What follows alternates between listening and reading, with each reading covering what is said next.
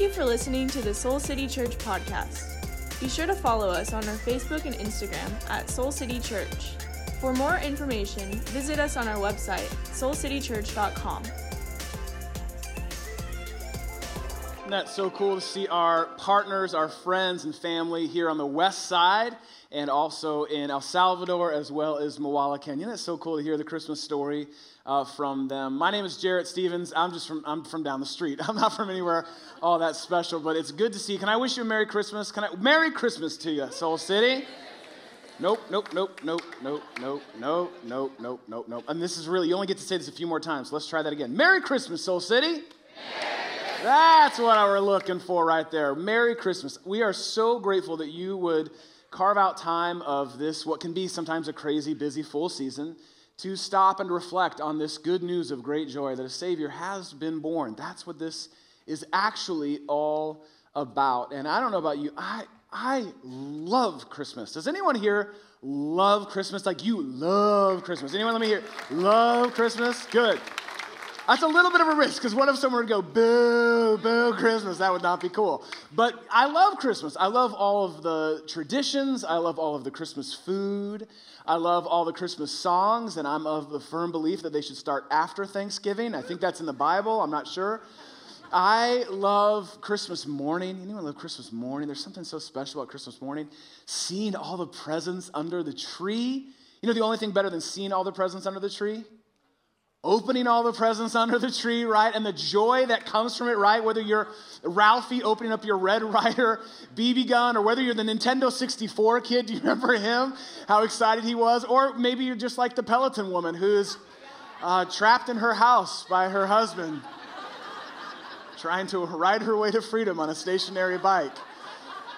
We pray for her. Um, or the joy, like we see here, this is our daughter Gigi, who's just in the choir there. This is when uh, we gave our kids uh, a couple years ago our puppy Moses, and he wouldn't stay in the box. He kept popping his head out of the box and, and ruining the surprise. That feeling, that's that, that joy that we feel around Christmas, that feeling that we're all, I think, looking for, and that feeling that we're actually all longing for. And it's not all about it. We know that it's not actually all about the gifts, right? You know that it's not all about the gifts. It's not all about getting a couple days or a week off of work or off of school. It's not about the fact that it's above 40 degrees in Chicago for a few hours. It's not actually, it's not about all those things. Those are all good. I think deep down, all of us know that at the heart of Christmas, there is great joy. There actually is good news that God has given himself to us. He's given us the greatest gift of all in his son Jesus, and that's life. New life, real life in him. And I think there's something in every human heart and our soul that wants to recognize that, wants to see that, wants to feel that. But if we are to be honest, Christmas doesn't always feel that way, does it? Sometimes that, that heart of Christmas, that gift of Christmas, is hard to come by, isn't it? Maybe it's that way for you this year. Maybe it feels like, like the, that gift of Christmas that we're all looking for and longing for got lost in the mail somewhere for you. Maybe this is a different Christmas than you thought it would be or hoped it would be. Different than last year, certainly. Maybe you're in a new city, you've moved, and so it's different. It's different. You're far from family, that's different. Or maybe home isn't a safe or healthy place for you to be. So it doesn't quite feel like all the feels that everyone else seems to be feeling, right?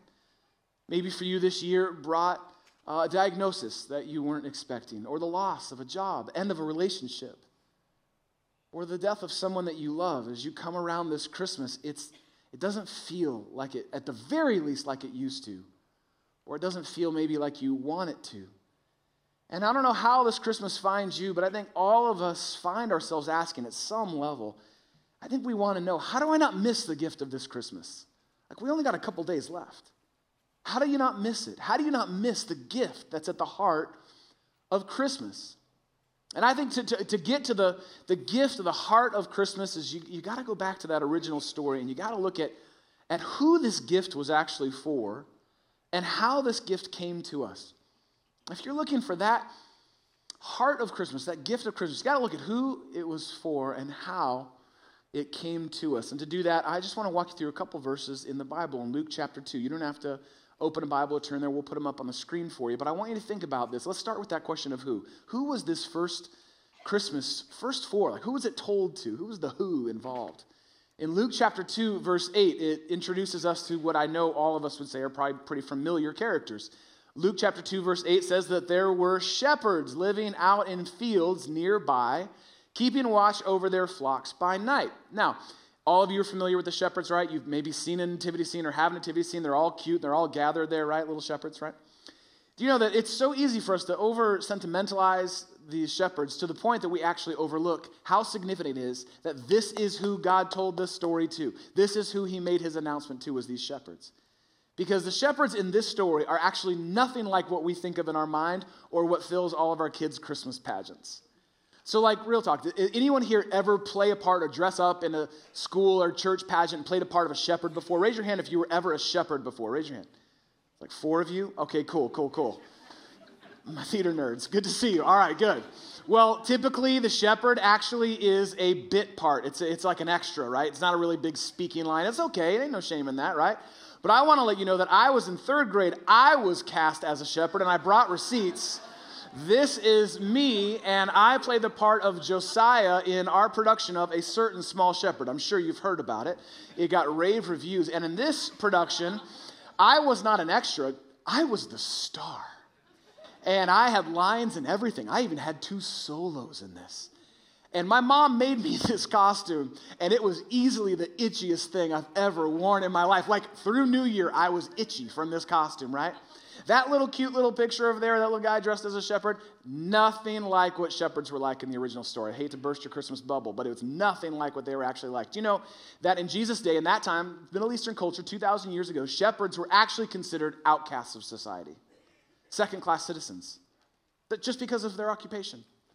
And in fact, they were often, the job of shepherding was relegated to uh, the youngest member of the family. Because again, in that culture that day, the oldest member of the family, oldest male specifically, had all the rights. The youngest had very little. And so lots of times the youngest would be the shepherds. And in fact, you may not know this, but lots of times shepherds were actually girls.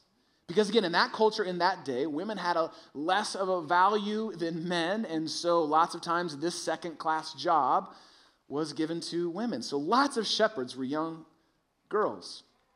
And they were considered thieves, liars. And in fact, in public, they were called sinners.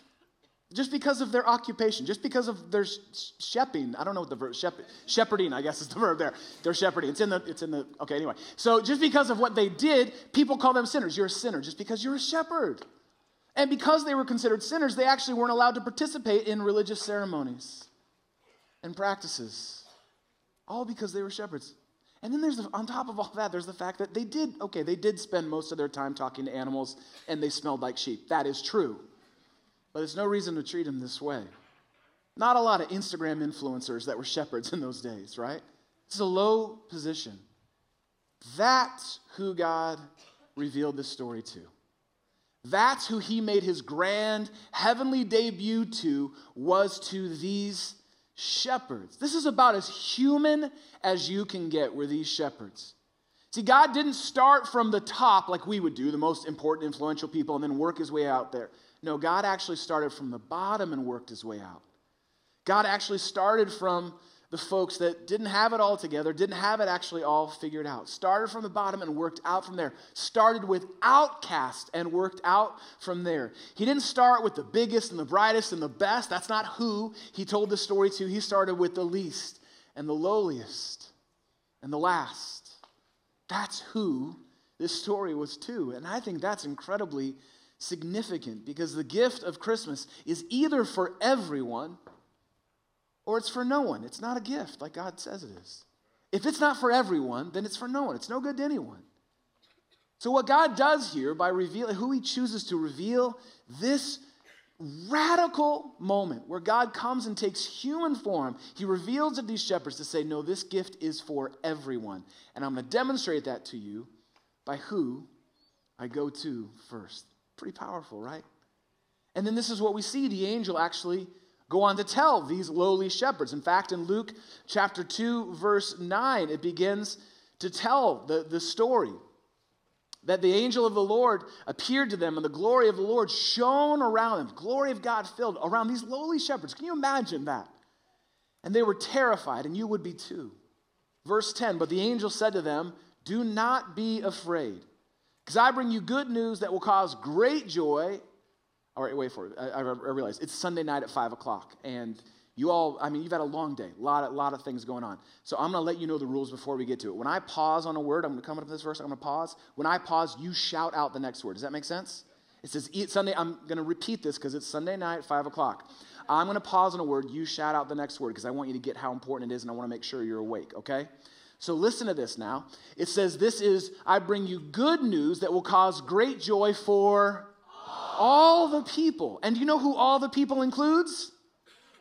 You, me, all people. And do you know how God demonstrated that it's for all people? He started at the bottom. He started with who we would consider the lowest, the last. This is for all people, and it's good news of great joy, great joy. And he goes on to say that today in the town of David, a Savior has been born to you. He is the Messiah, the long awaited, the long promised one. It is Him. He is the Lord. Verse 12. And this will be a sign. Now pay attention to this. This will be a sign to you.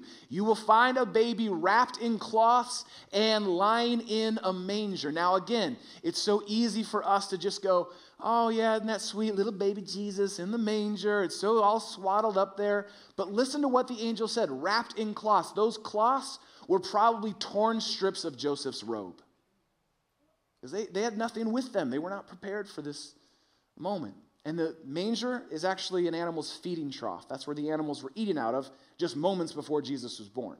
That's what they laid him in. Now, does that seem like a royal grand entrance to you? Does that seem like the, the royal treatment that Jesus is actually worthy of? As we just sang in that song a minute ago, he is worthy. Does that seem like that kind of entrance to you? You think about just how we treat the, the birth of royals in our world today. Anyone, does anyone here uh, remotely interested in the royal family in England? Like you follow you watch The Crown, just raise your hand. It's okay, it's the same four people. All right. Theater Kids Unite. Okay, so no, but some I think there's some more like Brit heads here that you're into like British culture and all that kind of stuff. Okay, so this was really fun. Totally could not have planned this, but Jeannie and I and our staff actually had the opportunity. We went to a conference in London this last year. It was a huge opportunity for us, and we were there the week that Meghan Markle and Prince Harry were having their son. Their child was going to be born. And the town was on watch, all of London. Shops were getting ready to shut down early. TVs were on to watch and wait for the birth of this child. You'd think it was the second coming of Jesus, the way this town was reacting, which is actually nothing like the first coming of Jesus.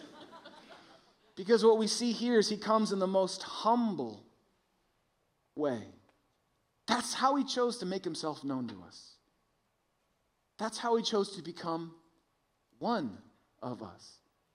See, I think it's so easy at Christmas time. It's so easy because of all of our songs and all of our traditions and all getting dressed up and all the parties, all the things like that. It's so easy to think that this is how the Christmas story is. It's all wrapped up like a neat little gift, nice and perfect, and all tied on top with a little bitty bow of going to church at the end of it all, right? It's all like neat and clean and perfect, and this is how it's so easy to think of the story of Jesus. And in a sense, because of that, to kind of keep yourself at a distance from the story of the birth of Jesus. But do you know how the birth of Jesus actually happened, how it actually actually occurred, as we just read, this is what it actually looked like. This is how it was wrapped. Jesus came to earth in a Mariano's bag, of all things. I don't know if that part's in the Bible. It didn't look like this. It looked like this.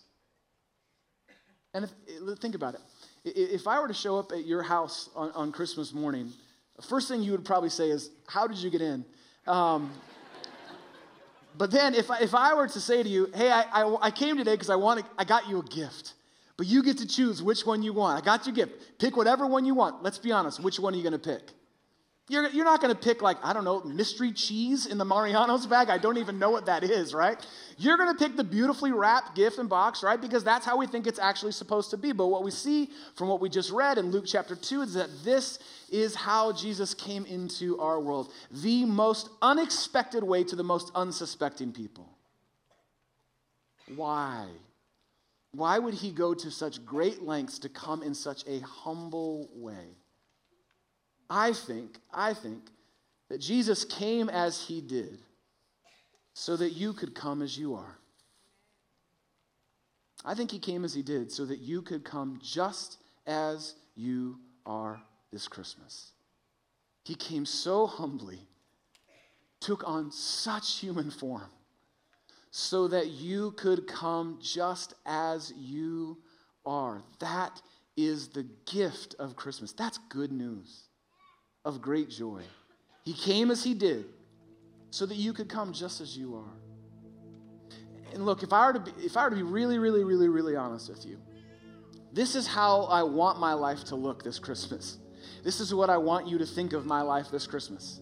Like, oh man, they put him in a nice fancy Christmas suit. Everything must be going great. Looks great on Instagram. Everything's going great, right? This is how I want you to think. But if I were to be really honest, this is kind of how it feels coming into this Christmas for me. And if you're a part of our church or you know Jeannie and I, you know this has been one of the hardest years our family has ever walked through, ever.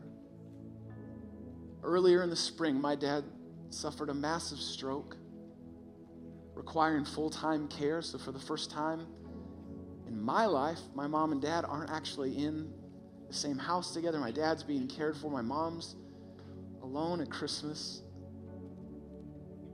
That's not what I would have chosen. And if you know us, you know that shortly after that, this summer, quite um, tragically and unexpectedly and out of the blue, Jeannie lost her brother Andy. He died unexpectedly, suddenly, leaving his son, his wife, our family in a deep, deep grief. And, you know, there's been lots of firsts without him since he died this summer. But Christmas was tough. It was tough. For me, it was personally, it has been tough. Because I miss, I just, I, I miss my brother. I, I just wish he was here. I wish it looked like this again. I miss his laugh. I miss the way he loved our kids. I miss, miss the way he loved his son. He loved his wife. He loved his mom. He loved his family. I miss the fact that when we would gather for Christmas together as an extended family, I would make him wear the Santa hat because I didn't want to mess up my hair, and he would. I just miss him. And this Christmas doesn't, doesn't look or feel like this for us. It's just kind of more like this. And I wonder if there's anyone else here that maybe Christmas feels a little bit more like this for you. And isn't it good news that Jesus came as he did so that you could come just as you are? No matter how this Christmas may find you, you can find him by coming just as you are that God would make himself that available to you. That this is actually good news for all people, including you. The great gift of Christmas is that God actually came. He came for people just like you. That's good to know, right? He came for people like you, and He came for all the people that you don't like. Oh, think about that. I know you've tried to convince Him, like, God, you should not like them either. But He came for all the people that are like you and the people you don't like. You know that, right? He came for all the people that believe in him. And he came for every single person that will never believe in him. He still came for them too. He came for people who actually do have it all together. Thank God for them. And he came for the rest of us. Get this, this is important. He came for Democrats. Can you believe that, God? He came for Democrats. Wait for it, wait for it, wait for it and Republicans. Can you please see? I'll let you a little cliffhanger there. And independents and people who don't care about political labels. Do you know that Jesus actually came for every single person in the comment section? Even though they act a fool with what they say, He loves them. He came for them. He came for people that don't look like you, don't live like you, don't love like you. He loves them. That's the great gift of Christmas is you can come just as you are because of how he came. You don't actually have to try and have it all together to turn to him this Christmas. You don't have to have it all figured out to find him this Christmas. You don't listen to this. You don't have to come to church every week. You don't have to come to church once a month. Okay, let's be real honest. You don't have to come to church once a year to come to Jesus, to find him as he is this Christmas. And to me, that's good news. That's what we're looking for. I think that's what we're longing for at Christmas. And I just don't want you to miss it. You know, I've heard this story my whole life. I've, I've just I've been around this Christmas story my whole life.